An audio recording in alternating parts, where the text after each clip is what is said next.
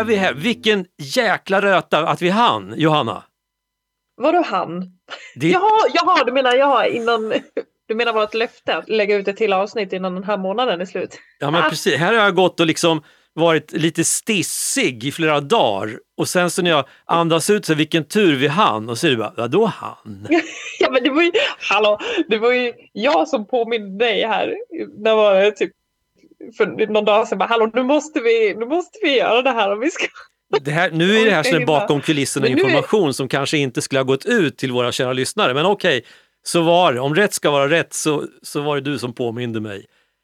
Ja, men, men nu har ju uppenbarligen du gått och tänkt på det i flera dagar och jag har typ inte tänkt på det alls sen jag påminde dig och sen så bara, åh jag visste det, det är idag vi ska spela in. Precis det. Och när vi spelar in det här, då är det fortfarande torsdagen den 31 mars. Vi har ju ett helt dygn i buffert innan vi går Ja. över till april månad.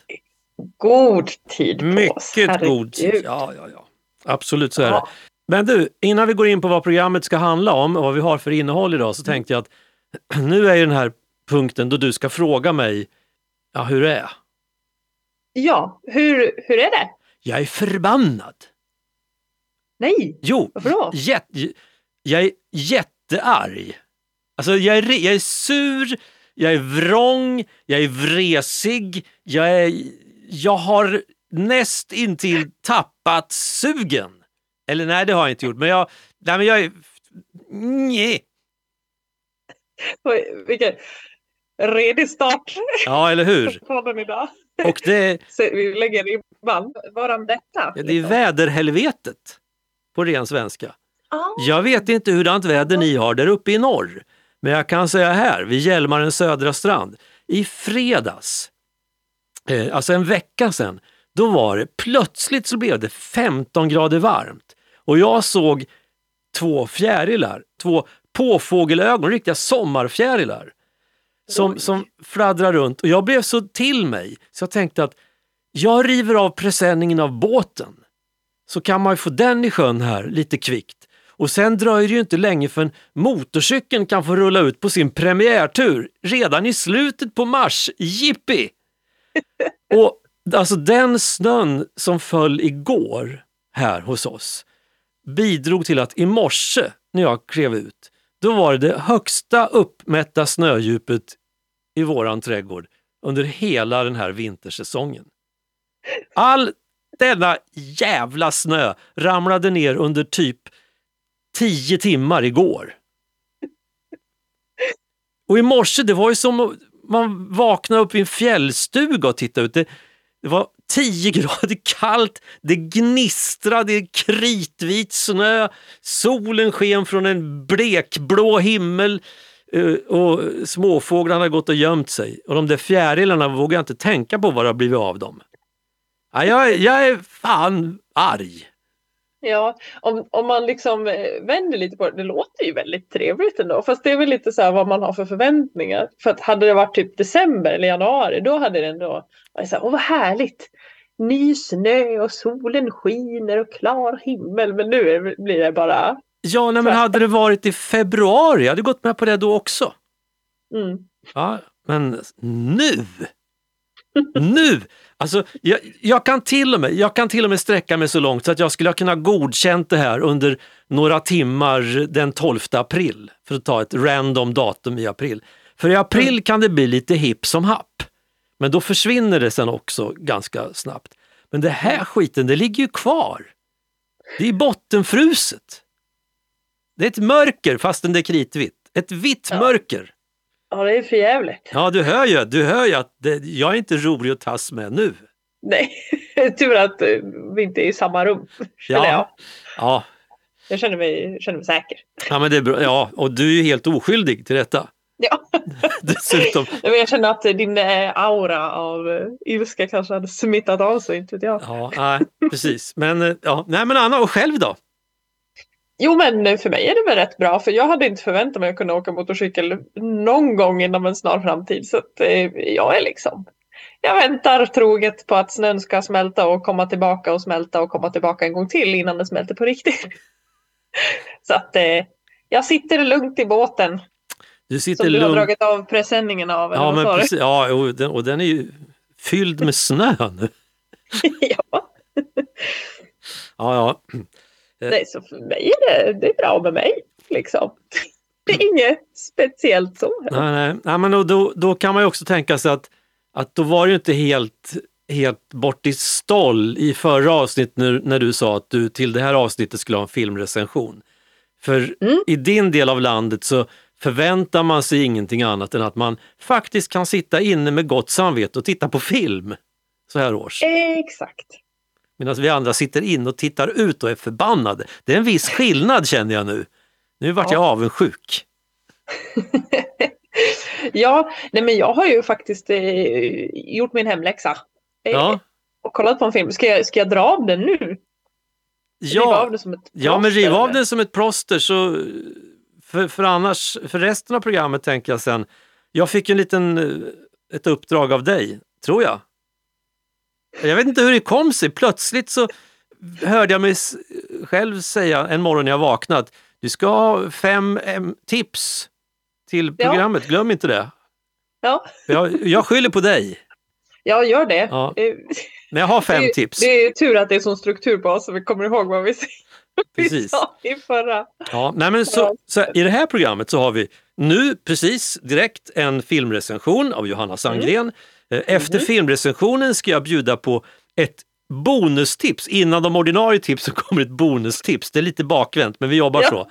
Ett, bo, ett lyssnar, lyssningstips som Ah. dessutom kan användas både av motorcykelintresserade men även av den som till äventyrs har en bebis där hemma som har svårt att sova. Jaha, Ja. det var... Gud. Ja, och jag tror, jag tror att det funkar även på vuxna människor som har svårt att sova. Ja, ja, Kan man lyssna Men på det vad, här? vad trevligt. Ja, men du, det ser jag fram emot. Mm, det tar vi. Och sen så har jag mina bästa MC-tips efter det. Då. Jajamän. Eh, men i alla fall, jag tror inte jag sa vilken film jag skulle kolla på förra veckan va? Nej, det gjorde du inte. Förra veckan, förra avsnittet, sorry. Men jag har i alla fall, eh, jag blev tipsad om den här filmen som heter Streets of Fire.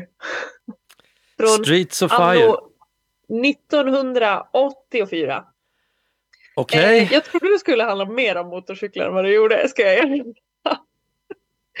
För att det enda som hade med motorcyklar att göra egentligen, det var eh, the bad guys som var liksom ett motorcykelgäng. Eh, och sen handlade det inte så mycket mer om motorcyklar än så. Men nu har jag recenserat den här, så nu tänker jag ge den i alla fall. Ja, låt höra. Ändå. Jo, eh, den här filmen var väldigt kul att titta på. Av den anledningen att den var så himla dålig. den var, eh, om jag bara ska dra liksom själva eh, handlingen lite hastigt och lustigt då. Så handlar det om en eh, sångerska som heter Ellen Aim. Som, eh, eh, ja, jag tror att det ska föreställa någon rocksångerska men jag vet inte om det är så, om det är så rockigt egentligen. Skitsamma, hon sjunger. Och så mitt under en av hennes eh, väldigt populära konserter så kommer det ett motorcykelgäng in. Mitt i publiken, ingen reagerar. Man bara okej, ja ja. Och eh, ledaren i det här motorcykelgänget är en ung Willem Dafoe faktiskt. Som spelar liksom skurken som heter Raven då. Eh, och så bara mitt i allting så bara hoppar de upp på scenen. Och så kidnappar de henne. Bara från ingenstans. Och sen blir det kaos. Och det är bara jättelångt intro där folk bara springer omkring och skriker och de typ kör på varandra och släpar varandra efter motorcyklarna och bara Åh! hur länge som helst. Eh, och sen så går liksom filmen ut på då att den enda som kan rädda henne är hennes före detta älskare. Oh. Som verkar, han är, han är inte så charmig alls faktiskt. Ja, Det är därför han är före detta. Ja, det kan vara så. Ja, men det är så jävla oklart för att grejen är den att ingen av alla karaktärer eh, tycker jag utvecklas överhuvudtaget. Utan alla har liksom ett sätt de är på. Och sen typ de sista två minuterna i filmen så verkar det som att de har ändrat sig lite, men inte riktigt. De har liksom inte... Du känner inte att du har för stora krav på såna här filmer när du menar att karaktärerna ska utvecklas Ja, men det är, det under är här, resans gång? Ja, men det är så här. Alla är bara arga och när de när de pratar med varandra så pratar de så här med ingen känsla och så bara Nu ska jag säga en replik till dig. med så här jättemycket eftertryck. Och så är de jättearga hela tiden. Varför? Varför är ni så arga jämt? Jag vet inte. Det är bara så här jätteorimlig dialog. Och det är så här, och liksom ögonen är typ döda på dem, för, inte på alla men några stycken. Det, men det är ju det som gör det så kul att det, det är så här. Det är liksom, det är inte så bra gjort. Så att det blir jättekul att titta på. Eh, och då är det ju liksom med det här MC-gänget, om man, ska, om man ska mjölka det här med motorcykel i alla fall, så är det ju väldigt mycket så här, åh de är så coola. Det är så här väldigt mycket, de bara åker runt och bara ska se coola ut och sen så jättemycket explosioner. Det är typ så här en motorcykel som typ glider in i en annan. Så bara sprängs allting skitmycket och man blir så här, vad är det som händer? Men det är jättekul om man liksom sänker ribban ganska långt. Det är jätteroligt. Men sen så är det ju liksom det här då. Det är så mycket som är oklart för man fattar egentligen inte varför hon blir kidnappad. Eh, man fattar typ inte varför de här två som eh, hon och exet då ska ha gjort slut från första början. Eh, och det är, så här, det är till och med oklart vilken tidsålder det är för att alla ser ut att vara typ 80-tal. Alltså så här, sådana frisyrer, sådana kläder, allting. Men alla bilar är från 50-talet. vad, vad, vad är det här? Men i början stod det så här, en annan tid, en annan plats. Så att det kanske är meningen att det bara skulle vara Alltså, du håller, det, det känns som att du dissar en, en djupt filosofisk rulle här. Ja, eller hur? Den är jättedjup filosofisk. En annan tid, en annan plats. Ja, nej, men jättekonstigt. I en galax långt, ju... långt borta. det var ju ingen science fiction då i alla fall. Men grejen var den också att eh, det var en detalj som var så här. Eh, jag, blev så, jag blev så chockad när det hände. Det här var liksom den detaljen som gjorde att oj, den här rullen har verkligen inte åldrats väl. För det här skulle de aldrig någonsin göra i en film om den hade gjorts idag. Det var ju så många ologiska scener, man förstod inte varför någonting hände någonsin. Men det var det i alla fall när den här sångerskan och hennes ex satt på ett tåg och så var de på väg liksom bortåt någonstans. Och de var på väg till ett ställe som hette The Bayside. Och sen så bara får han att infall att nu måste jag hoppa av tåget här. Så då bara reser han sig upp, drar upp henne liksom på fötterna och hon bara ah, vad, vad gör du? Vi ska inte hoppa av här. Och sen bara ger han henne en högerkrok så jävla hårt så att hon svimmar.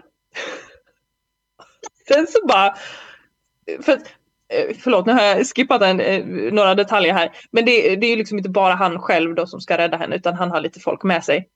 Men då slår han ner henne, eh, lägger henne i famnen på någon i hans lilla gäng som han har med sig. Och sen så säger han ta henne till the bayside och sen hoppar jag av här. Jag bara, så du släpper upp henne för att slå ner henne för att sen skicka iväg henne på tåget dit hon ändå var på väg åh herregud. Och det var så här, bara... det var liksom så orimligt på så många plan. Och sen när hon väl liksom är tillbaka och, och liksom de, eh, hela filmen är över och de liksom ska köra sin lilla avslutning där. Så typ är hon lite så här. Ja, det är du med högerkroken, hehe. Och man bara, men vad är, vad är det för fel? Jesus Christ! Ja, ja, och man fattar typ inte i slutet ens om de, de, om de blev ihop eller inte eller ifall hon blev, stannar kvar med sin eh, manager som också var liksom hennes pojkvän under filmens gång. Eller, ja, det var, man begrep ingenting. Men skurkarna eh, då? Skurkarna, åkte de fast? Ja, alltså det, det var också så här lite märkligt. Skurkarna var typ så här eh, när det här exet hade räddat eh, sångerskan Eh, då vart ju han i motorcykelgänget var ju så här. Åh, nu ska jag hämnas för att du räddade henne från min kidnappning. typ. Och sen försökte han muta polisen med typ så här. jag kommer låta staden vara i fred om jag får eh, typ döda honom eller någonting. Eller om jag får liksom ta itu med den här killen. Och, och sen så skulle det vara världens eh, showdown. Och så verkade det typ som, först verkade det typ som att polisen skulle gå med på det. Men sen var det så här. Det enda han gjorde var att gå till den här killen som det handlade om. Och berättade typ att lämna stan annars, annars kommer den här killen att försöka döda dig. Eh, men det enda han gjorde då var ju liksom att, att göra det möjligt för dem att, att typ försöka ha ihjäl varandra. Vilket också var jättekonstigt. Eh, men sen eh, var det typ ett jättestort gängslagsmål. Och hela staden liksom slöt upp för att eh, ja, ta itu med gänget som var bråkigt. och sen så bara gick det bra. Det var, det var en väldigt eh, lång utdragen eh, slagsmålscen där de slogs med liksom släggor. det var på den nivån. Ja, ja. Du hör. Jag hör. Alltså den här, kanske att den här skulle kunna gå in under kategorin B-film. Ja, eh, fast jag, tro, jag tror inte det är klassat som en B-film, eller? Alltså, för det enda som gör att jag inte skulle klassa som en B-film, det är att Willem Dafoe är med och Rick Moranis är med. Eh, och sen vet inte jag, de andra som av de här huvudrollerna kanske också är jättekända. Det var Diane Lane som spelar huvudrollen som var eh, sångerskan. Sen var det Michael Perret och Amy Madigan. Och de, jag vet inte, jag kan inte de skådespelarna. Men just att det är Willem Dafoe och Rick Moranis som ändå är ganska kända. Det gör att det blir så här, det kanske inte är en B-film. För Nej. att det är stora namn. Men det här är också en så gammal film så att de kanske inte var så kända då. Jag vet inte. Men tydligen blev de kända efter den här filmen så då kan man säga att det, det var deras genombrottsfilm. jag vet. Eh. Men det var ju det som ändå var jag tyckte ändå att Willem Dafoe och, och han Rick Moranis ändå acceptabel skådespelarinsats.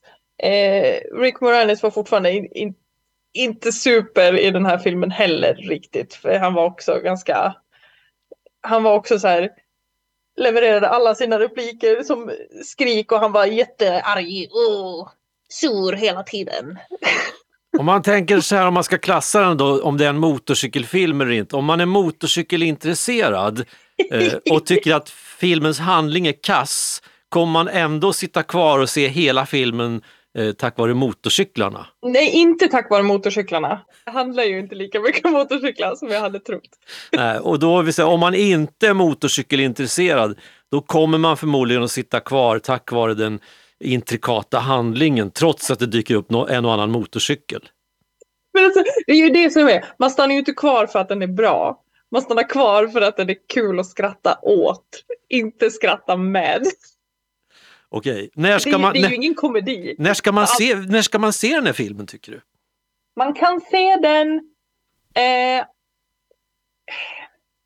man kan se den antingen, eh, men det är lite så slötittningsfilm skulle jag säga. Eh, så om man är en sån som brukar vara bakis kanske det kan vara något. Annars eh, någon så här en kväll, om man drar ihop liksom ett kompisgäng och bara eh, vill ha det lite trevligt och, och skratta åt någonting. Okej, okay. ett sånt... Ett Om man har lite så här dålig humor som jag har. Ett, sånt, ett sånt gäng... Och sådana här dåliga produktioner är jätteroliga att titta på. Jag då. tänker mig att man är ett sånt här gäng som förekommer i tv-reklam för ett visst ölmärke. De sitter i norra Sverige i en liten stuga. Typ, typ. typ så, då, då är den klockren. Ja, men det skulle jag säga. Man skulle ju absolut inte titta på den för att få liksom någon kvalitet alls. Nej, nej, okej. Okay men, men det är väldigt kul. För det är också så här, sånt här gör det ju så tydligt vad det är man tycker. Men en bra film är ju liksom, allting fattas ju från den här. Så då kanske det är lättare att sätta fingret på vad, är, vad var det som skulle göra så att jag skulle tycka att den här var bra. För att the lack of everything. the lack of everything. Kanske inte en B-film, men väldigt nära kalkon. Ja. När, så ja. nära kalkon man kan komma. Ja, men den får ändå, den får ändå en tre och en halva av mig av tio. Okej, okay. ja men ändå. Ja, För att, för att det är ju det som var att det var ju en dålig film men jag hade ju jättekul när jag tittade på den. Så att själva filmupplevelsen var ju ändå bra. ja men det är bra. Förutom, och så blev jag väldigt, väldigt chockad med, hela den här scenen på tåget där som var så här, "Ugh, vad? Ja, men jag, kan, jag, kan händer nu?" tycka, jag kan på något sätt konstigt sätt tycka att just sådana där scener ändå kan ha en, vara en kvalitet i sig. Du vet man brukar prata om om någonting har blivit för långt, Mm. man måste ta bort någonting, då säger man alltid kill your darlings. Men Mm. det här är något sådär Don't kill your darlings. Vi har en darling, vi har slagsmål där han nitar bruden. Den måste vara med den scenen. Ja, men den tillför ingenting till filmen. Det var ju det som var... Hon, han bara, från ingenstans verkligen. Det var ju inte ens ett slagsmål. Det var en snygg smäll när de spelade in det. det. och Den där smällen satt bra. Kan vi inte ha med den på något sätt? Tänkte de och så fick den vara med. Det är konstigt var det. Allting var så konstigt. Man förstod verkligen ingenting. Ingen runt om som ifrågasatte bara vad fan gör du? Där Ja, men det, tror, ju- det tror jag också du är inne på det här att en bra bakisfilm, då, då ska det inte vara för mycket sånt ifrågasättande Mm. utan det ska rulla på. Liksom. Man behöver inte ha så mycket tankeverksamhet för man förstår ingenting i alla fall. Ja, det är bra. Det finns inget att förstå. Så Det- att, Den får tre och en halv av någonting av tio. av tio. Och för den som nu genast vill leta rätt på den här rullen, vad hette den nu igen? Streets of Fire heter den. Ja, man hör ju på titeln att det här, den här vill man inte missa. Nej, men precis. Ja, men, men det är ju just det där. Den, den åldrades ju inte så väl då. eh, Med tanke på väldigt många detaljer som var lite så här. "Hö? Vad är detta? Man får tänka. Det var en annan tid när den här gjordes. Så var det. Så var det. Ja, så jag kan ju fortfarande tycka att 1984, det är inte jättelänge sedan. Det är typ tio år sedan. Tio år innan jag föddes, hallå. Ja, jo men alltså det är märkligt det där med tiden, men det är en helt annan historia. Vi kan väl Ja. uppmana våra lyssnare, vi har ju ett gäng lyssnare faktiskt som dessutom hör av sig då och då på olika sätt. Mm. Igår fick jag telefonkontakt med en lyssnare som lyssnade som precis just då, igår, lyssnade på det förra avsnittet. Då, då blir den här personen glad nu då. Ja, Kommer och, till så snabbt och jag kunde ju direkt säga på telefon, du imorgon ska vi spela in ett nytt. Jaha, för då behövde, då behövde jag inte fråga om ni skulle hinna, sa han då. det är bra. Men då kan jag tänka sig, om man vill höra av sig så kan man ju göra det. Brum brum. Snabel motorcykelradion.se. Till exempel, då kan man ju tip- filmtips. Mm. Det börjar bli skralt ska jag säga nu i mina lador vad jag kan titta på. Jag förstår. Jag skulle ju göra en sån där lista för tusan med vad jag har tittat på. Ja, Det, det står på min att göra-lista. Att Ja, men- göra en lista. ja, gör en sån lista så då, då kan vi lägga ut den vid tillfälle på Motorcykelradions hemsida. Utlovas i framtiden. Men jag tänker att eh, till nästa gång i alla fall så hade jag tänkt att jag ska åter, återbesöka en gammal eh, goding. Okej, Jag vet inte om du kommer ihåg det, men jag har ju berättat att eh, när jag var barn så tittade jag på en serie som betyder väldigt mycket. mm. Som heter Biker Mice from Mars. jajamän. Jag tänkte att jag kanske ska försöka titta på det igen nu när jag är vuxen. Se Men nu, det är så bra. nu, är, nu finns det en risk här, Johanna. Nu finns det en risk att jag kommer outa dig som på gränsen till i alla fall ha en, en, ett förstadie till senilitet. Du har redan gjort det avsnittet för ett år sedan. Har jag? Ja. Har jag tittat på en Biker Mice? Ja, Fast det finns ju flera, hallå? ja, ja. Vi spelar ju till och med signaturen i, i programmet. Ja, det gjorde vi. Ja, det kommer du ihåg. Det kommer jag ihåg. Ja, det finns jag hopp. Ja, ja, nej men kolla igen. Men, men, eh, ja, men jag tänker att det finns ju flera. Eh, men jag kanske har tittat på ett avsnitt. Jag tror Eller det. en film. kanske jag gjorde. Herregud. Ja, det, du märker ju behovet av att eh, göra en lista då. Jag måste gå tillbaka och lyssna på mina egna recensioner för att se vad jag har gjort. Och sen till, till dig som lyssnar på de här programmen. Skicka lite tips. Ja, Johanna behöver nya tips. eh, det börjar ta slut. Men jag tror inte att det är slut på motorcykelfilmer dock. Nej, Det måste finnas det, det massvis. kryper ju fram lite då och då. Och det här var ju faktiskt ett tips som jag fick av eh, en av våra gemensamma vänner. Eva. Eva H. Det var, det var oväntat kan jag säga. Men, Ja. men kul. Hon kanske har fler såna här guldrullar på lager. Ja, kanske. Ja, kolla med henne. Nu tänkte jag bjussa på mitt bonus, bonustips. Från någonting för ögat till någonting för örat. Och jag läser nu några kommentarer från det här Youtube-klippet som det handlar om och där vittnar människor om att de har lyckats söva sina barn som inte kan somna på grund av diverse krämpor. Och det här är nyfödingar som somnar till och treåringar. Eh, här är en person som är 70 plus. Och det är inte för att det är tråkigt de somnar utan det är för att det här är avslappnande. Jag Mm. tänkte jag skulle se om vi kan köra igång den. De har snyggt intro till den här, det här ljudet. Jag kör igång det får se. Pampigt.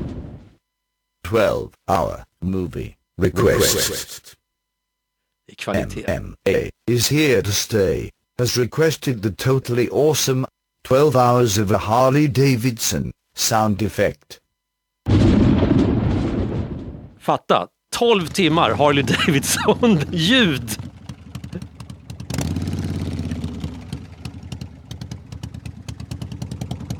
Ändå?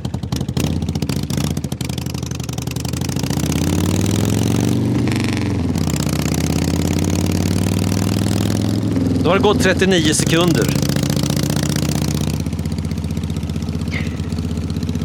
Det är 11 timmar och 59 minuter kvar.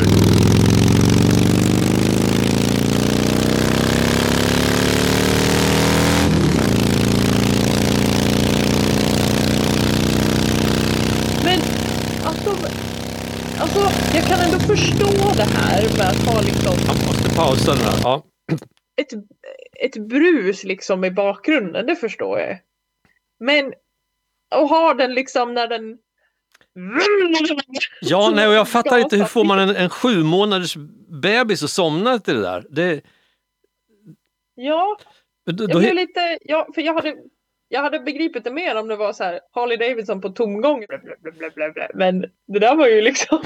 jag tror inte att jag somnar för det händer för mig. Jag skulle liksom vakna till vid varje nedväxling där. Ja. Och- Men däremot hittar, jag har en annan, men den är bara en timme lång. Men den här tror jag att jag skulle kunna somna till.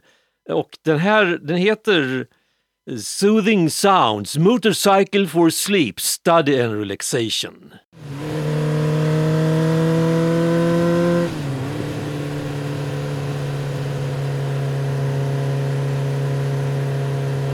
Nu har du upplevt hela handlingen. Ja, Det händer inte mer än så här. Ja. men det, det förstår ju mer för att den är mer jämn. Ja men precis. nivå. Lite mer... eh, Det är lite mer som att ha en dammsugare stå på och, och låta. Ja, exakt. Att det blir liksom bara ett, brus till slut. Mm. Men om det är nu Det så att man... Spännande. Ja, jo men om man nu till exempel som jag är lite upprörd över vädret som gör det omöjligt för en att dra igång sin motorcykelsäsong. Då kan man ju, det är bara söka på tuben Motorcycle Sound. Du kommer hitta hur mycket som helst. Det tar inte slut. Så det är bra om man nu gillar, gillar sånt. så. Ja, Om man gillar sånt ja. om man gillar sånt. Ska jag släppa mina bästa tips nu då? Ja, gör det. Eller har du några frågor på det här med ljuden? Nej, inte något mer än... eh, än eh, jag, jag förstår inte varför man kan sova till en accelererande eller en växlande Harley. Nej, och sen tänker jag så här, om man nu, vi säger så här att ma- ja, men om man har en kompis som har en Harley Davidson, Mm. för HD, de har till och med patent på sitt ljud. Det, Har de? Ja, jajamän, de har patenterat ljudet. Hur Eh, ja, är det möjligt? Ja, i USA går allt. Men hur som helst, vilket, och ljudet är en väldigt viktig del av upplevelsen för den som, som har en HD. Det är bara att höra hur de låter när de kommer. Det ska liksom låta som det låter. Om man då säger så här, Åh, du, till någon som har en jag älskar verkligen ljudet av, en HD. Ja, jo, visst är det maffigt. Men, ja, för jag somnar så gott till det. Det är nästan så att man skulle kunna bli som i en sån där film som du tittar på, någon bara dräper en med liksom en, en hjälm i huvudet. Bara, så. ja, alltså, ja då, då tror jag man bara blir kränkt. Eller hur? Jag somnar så gott till det ljudet. Men gud, pa- patent på ljudet. Ja. För, för det är ju väl det som är grejen. Alltså, det har ju till och med jag lärt mig. Liksom så här, när det är en Harley då hör man att det är en Harley. Ja. Men jag trodde det bara var något speciellt. Inte så att ingen annan får låta så här. Ja, de har lät, exakt hur de gör om, det, om, man, om man nu gör en motorcykel som låter liknande en har. Jag vet inte om man kan bli stämd. Så, men jag vet Mm. att de har patenterat det där soundet. hur Ja. avgör de om det är tillräckligt likt eller inte? Ja, det vet. Juristerna ska ju leva de också. Det kan bli utdragna processer. Vilket svårt, svårt jobb. Ja. Låter den här motorn för mycket som den här motorn? Ja. Jag kanske se om jag kan kolla upp det till nästa avsnitt för att jag kan hitta någon Mm. info om det där. Eh, Mm. Nu kommer mina tips. Ja. Let's go. Tre utrustningstips och två åktips. Mm. Om du har ett garage, det här kommer mitt första, det här är mitt bästa tips. Det här tipset är så bra så jag ångrar att jag inte gav det till mig själv tidigare. Alltså på skarpen gav det till mig själv. Jag hade ju Mm. gett mig till det till mig själv lite grann men jag väntade. Men när jag väl gjorde det här, tog del av mitt tips, då tänkte jag att det här borde jag gjort för länge sedan. Skaffa en MC-lyft. Om man har ett garage som man råder över så tycker jag att man ska skaffa en MC-lyft och gärna då ett sånt där lyftbord där man kan köra upp motorcykeln där det står på en, en plåt. Och så kan man med hydraulik pumpa upp det där bordet så att man kan sitta ner på en pall och utföra diverse arbeten utan att behöva kröka rygg helt enkelt. Alltså typ som, eh, jag tänker typ som på bilprovningen. Ja, typ som en så. sån Ja. lift typ. Precis, man Mm. hissar upp. Eh, Och ett sånt där lyftbord det kostar från 4-5 tusen till hur mycket som helst. Se bara till att det klarar av vikten på din motorcykel. Men de flesta av de där borden, de, de klarar från 350-400 kilo uppåt. Så Mm. Det tycker jag man ska faktiskt unna sig. För det, det, jag menar, redan första gången man gör ett oljebyte så känner man att varför skaffa inte sån här tidigare? Du hade inte råd. Nej just det, så var det. Men ändå. Det, det, är, ett bra, det är ett bra tips. Mm, mm. Eh, mitt andra tips, jag plockar ur mitt eget liv, de här tipsen.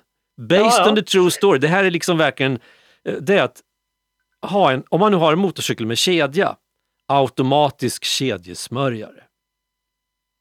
Det tycker jag man ska ha. Är det ett smörpaket som man sätter Ja, liksom? ja men precis. montera på? Japp. Och så, så Ja. petar man bara till det med, med hälen var femte mil så det glider på nytt Ja. smör. Eh, Ja, men det finns en massa olika, förutom smörpaket som då är snålvarianten, som jag kanske inte rekommenderar, i alla fall inte om det är varmare än eh, sju grader ute. varmare än ett kylskåp, då funkar inte det så bra. Men det finns en massa varianter. Jag har en som heter Scott Oiler. Det är liksom en, en plastbehållare med man har olja och så är det en slang och ett litet rör som släpper ner olja i droppar på kedjan när man kör helt enkelt. Mm. Och den där, det, det är gravitationen som sköter att oljan rinner ner. Inga, ingen elektronik, inga pumpar, ingenting. Det är en slang kopplat till insuget på, på motorn som, där den får vakuum som öppnar den där ventilen. Så när man startar motorn så börjar det droppa olja. Och så ställer man in hur mycket det ska droppa beroende på väg, alltså väder och hur man kör. Och så. Mm. Kanonbra. Nackdel, bakfärgen blir lite skitig. Fördel, Mm. du behöver aldrig smörja kedjan. Det är fördel nummer ett. Fördel nummer två, kedjan håller tre gånger så lång tid som en Jaha. vanlig kedja som du smörjer med. Ja, om du inte smörjer varje gång du stannar motorcykeln. Varje gång du stänger av motorn så ska du smörja. Då kanske du får Det samma gör effekt. ju jag. Du gör det? Mm. Sort of. Ja. Och Jag så har mitt, med mitt smörpaket där. Ja. ja, men så det tycker jag. Motorcykellift, eh, kedjesmörjare, automatisk. Och sen kommer mitt tredje tips. Alltså det är faktiskt att ha en, en riktigt skön scarf eller halsduk. Det kan låta som ett töntigt tips men nej. Alltså en, en riktigt skön halsduk. Alltså det finns såna här buffar du vet som man, som Ja. eh, i all ära, men en riktig gammal hedlig du vet, snusnäsduk, alltså en sån här bomullsscarf av rejäl storlek. Som man kan vira runt och sen, man knyter den inte, man vill liksom veckla runt den runt halsen. Och det finns Jaha. inget bättre. Det, det är så skönt. Och jag hade en sån där, jag säger hade, för den har varit försvunnen i snart tio år. Och jag köpte den där för jättelänge sedan, på den tiden som överskottsbolaget sålde just öv militärt överskott. Så det var en gammal militär sån där grön Mm. halsduk stämplad med tre kronor dessutom. Mm. Och den, alltså för varje år, den blir bara bättre och bättre och den var så skön att ha runt halsen. Och sen Mm. så försvann den. Jag tror, den. jag tror att den försvann på en resa ner till Frankrike 2013. Jaha, Ja. nej. För att det är nämligen sista bilden som den finns, där jag sitter på, på en färja och har den där runt halsen.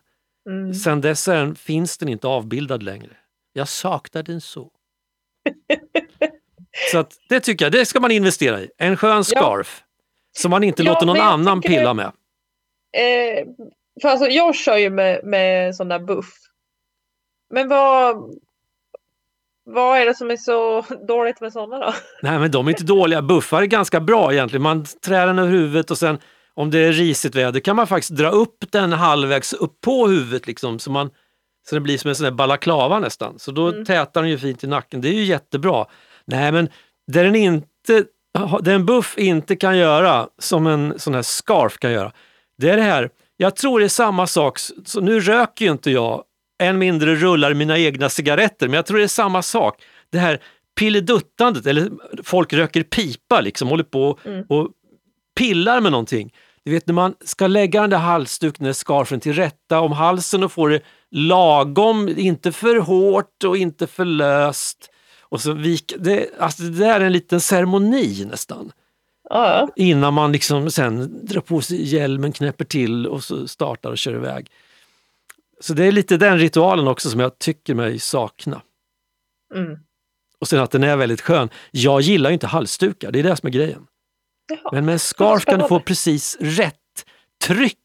Den både gör nytta, alltså hindrar tjuvdrag runt halsen, men klämmer inte som en annan halsduk eller Ja. buff. Eller någonting. Men gud, nu blir det så här jättespecifika frågor. om det här. Shoot! Men för, för jag brukar göra så här. Jag tycker inte om när någonting på halsen syns. För att du vet så här, om man kör på en fluga. Oh, Mm. det gör väldigt ont om den lyckas träffa liksom Ja. mellan hjälmen och, och, och buffen. Så jag brukar ändå försöka dra upp buffen typ så, att den går nästan upp alltså, så här, till hakan så man liksom spänner fast den med Mm. hjälmen. Hur gör du då med, när du har den halsduken? Blir det liksom en liten glipa eller drar du också upp den sådär? Nej, jag har ingenting emot de där små gliporna. Om det inte är liksom tre plusgrader och blötsnö, då vill jag inte ha några glipor. Men annars har jag ingenting emot små glipor. så. Mm. Utan eh, om det, om det är bart, om säger övre delen av halsen och under hakan, det gör mig ingenting. Men däremot om det liksom blir för kallt långt ner, pekar jag liksom Mm. där, vad heter det, nyckelbenet, den där, där det Mm. går ihop på mitten där. Mm. Där nere vill jag inte ha någon kall luft. Mm. Och inte i nacken, alltså det får in, nej. Men, men att det är lite bart, det, det gör ingenting. Okej. Och jag har, jag tror inte jag har råkat ut för just några fetsmällar från vare sig flugor eller myggor eller jag har ändå krockat med en björktrast en gång men det, den tog ju på Oj. hjälmen. Så att, jag, vet inte, jag vet inte om en halsduk hade hjälpt om man hade träffat på, på halsen men det är en annan historia. Mm. Nu har jag två tips till. Mm. Och det här är åktips.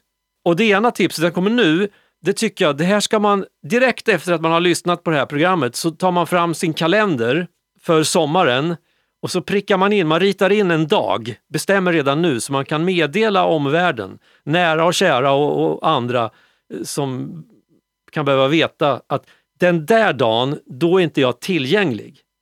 Så man bokar in en dag för en endags solo long touring.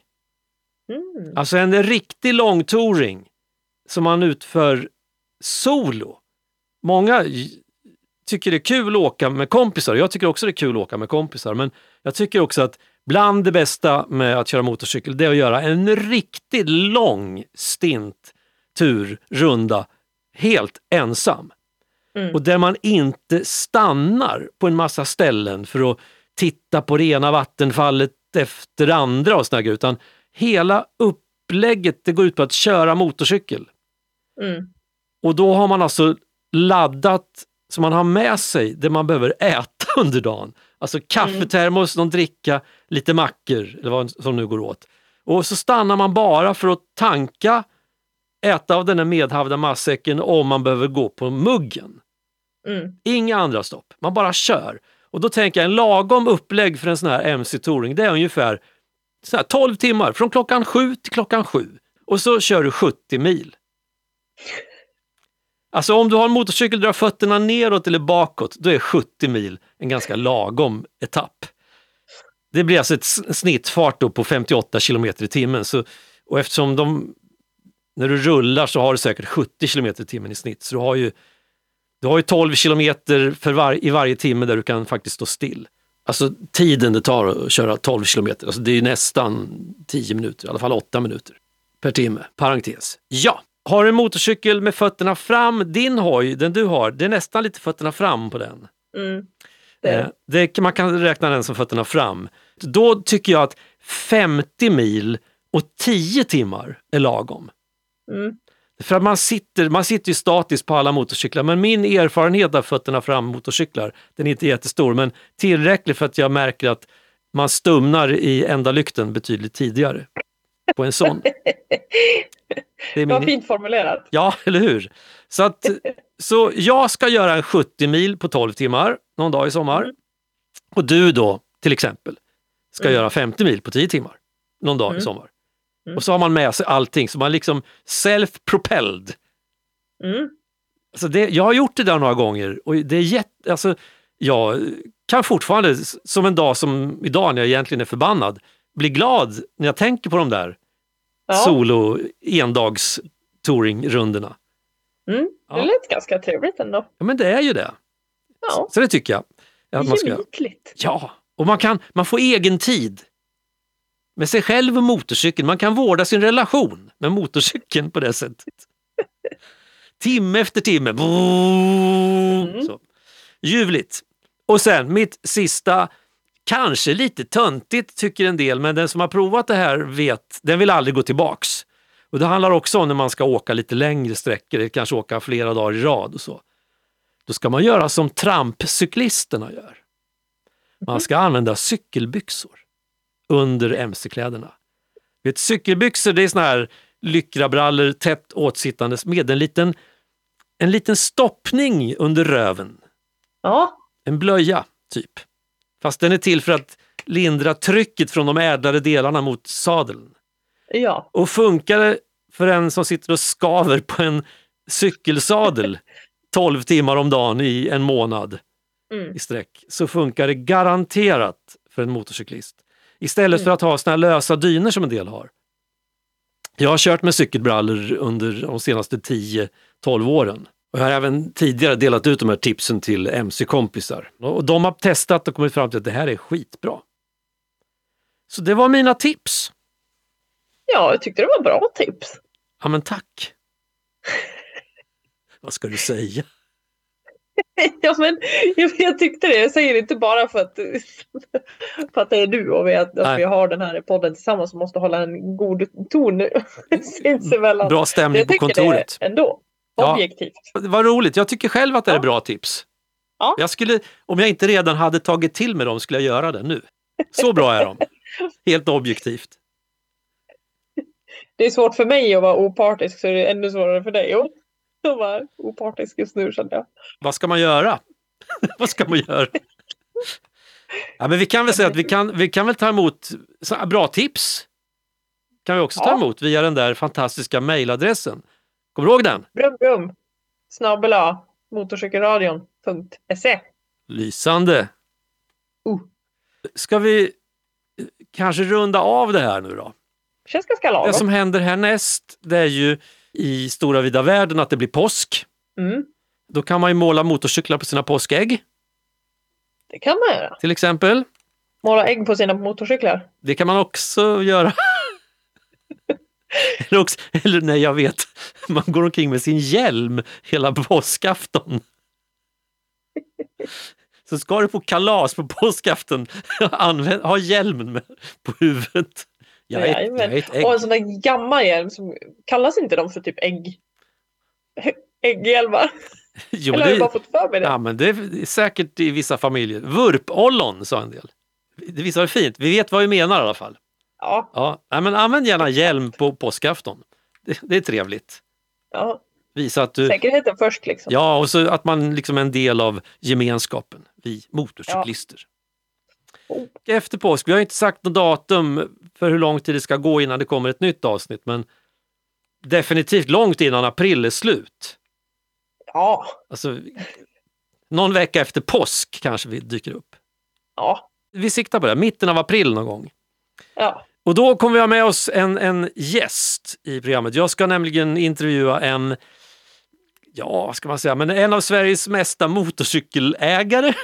Jag tror att det, han ska själv få berätta hur många motorcyklar han har ägt, men eh, om jag skulle ha ägt en motorcykel per år sedan jag föddes så tror jag ändå inte att jag kommer i fatt. Henning Svedberg som han heter. Mm. Eh, han har dessutom varit chefredaktör för den gamla tidningen MC-nytt i många år. Så att, eh, Mm. Och det han inte vet att berätta om motorcykelåkning och motorcyklar, det, ja, det, det finns nog inte. Så det blir ju nästa avsnitt då. Nu tänker jag föreslå en grej här. Ja, Eh, om det är någon av lyssnarna som skulle ha någon fråga till nästa gäst så kan de ju Till faktiskt Henning. skicka det ja det, vi, till oss. vilken bra idé! Ibland. Ja, och då mejlar man Alltså. till brumbrum eh, motorcykelradion.se. Det sa du ju fel! Vi tar om det. Brumbrum snabela motorcykelradion.se. Ja, inte cykelmotorcykelradio. Det är en annan podd, tror vi. Kanske. Ja. Jag har inte någonting att tillföra till det här mötet mer. Nej, men, men jag har en sista avslutande grej. Det känns som att du är på lite bättre humör nu än vad du var i början. Ja, när du säger det så, jag känner mig glad. Ja, du ser glad ut. Ja, är vad det en roligt. korrekt observation? Mycket, mycket. Vad kan man lära sig Ja. av detta? Jo, att i brist på att köra motorcykel så kan man ju snacka motorcykel, då blir man glad Ja. då också. Funkar lika bra. Det gör ju det. Det går lika bra med selleri. Yes box. Slut för idag. Brum brum.